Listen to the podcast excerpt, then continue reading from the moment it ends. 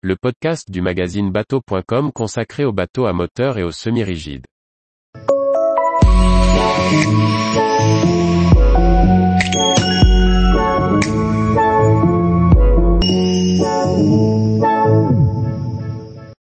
Restauration de Tio Pequeux, une barque Beneteau des années 60. Par Maxime le Riche. Laissée à l'abandon dans un jardin du Finistère, cette petite barque a été amoureusement restaurée par sa famille de propriétaires. Aujourd'hui, Tio Pequeux, qui signifie petit pêcheur, en patois nordiste, navigue de nouveau au milieu des rochers de la côte des légendes.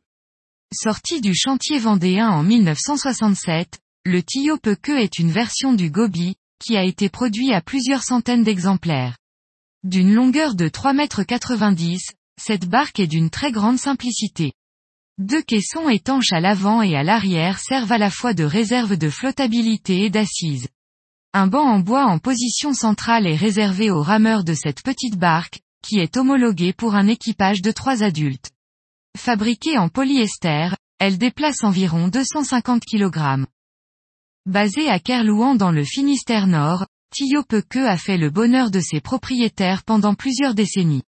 Dédié à la balade et à la pêche, il est amarré sur le corps mort familial plusieurs semaines par an à la belle saison. À l'été 2015, le Tio Pequeux commence à présenter des signes de faiblesse. Des fissures apparaissent à la jonction entre la muraille et le tableau arrière, qui fait preuve d'une certaine souplesse. Un échouage nocturne en raison d'un amarrage mal effectué met un terme prématuré à ses navigations estivales. Mal en point, il est remisé au fond du jardin en attendant des jours meilleurs.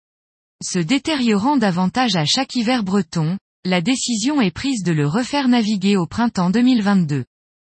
Le tableau arrière est composé d'un contreplaqué de 14 mm, qui est pris en sandwich par deux couches de stratification, et renforcé par une deuxième feuille de contreplaqué sur la partie arrière. Les deux contreplaqués sont complètement pourris par les infiltrations, et doivent être entièrement remplacés. Le liston a été brisé sur le tiers avant bâbord, les supports de plancher se décollent du fond de la coque, le plancher en contreplaqué est enfoncé à plusieurs endroits et la semelle de quille a disparu suite à l'échouage. Et Tio que à mauvaise mine. Ses couleurs sont fades, rongées par les intempéries et le lichen qui pousse sur ses courbes. Il ne s'en rend pas compte, mais il est passé à deux doigts de la découpe. Ne disposant pas d'un garage ni du budget pour louer un hangar, le chantier est entamé en plein air il faut tout d'abord retirer le CP imbibé d'eau du tableau arrière. La découpe d'une partie de la stratification intérieure qui est fissurée, et le grattage de parties détériorées, laisse apparaître une coque plutôt saine. Une nouvelle pièce de CP est insérée, puis plusieurs épaisseurs de tissu sont restratées à l'époxy. Puis la finition est maladroitement assurée par un gel côte blanc.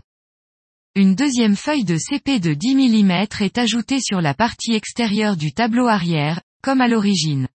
Une nouvelle plaque de protection est installée au niveau des presses du moteur. Les supports de plancher assurent aussi une certaine rigidité à la coque. Ils sont restratés à l'époxy. Le plancher, mal en point, est également remplacé par des plaques neuves. Le corps mort étant dans une zone à échouage, une nouvelle semelle de quilles en acier est découpée puis installée. Une nouvelle peinture et un liseré dans ses couleurs d'origine lui redonnent un nouvel éclat.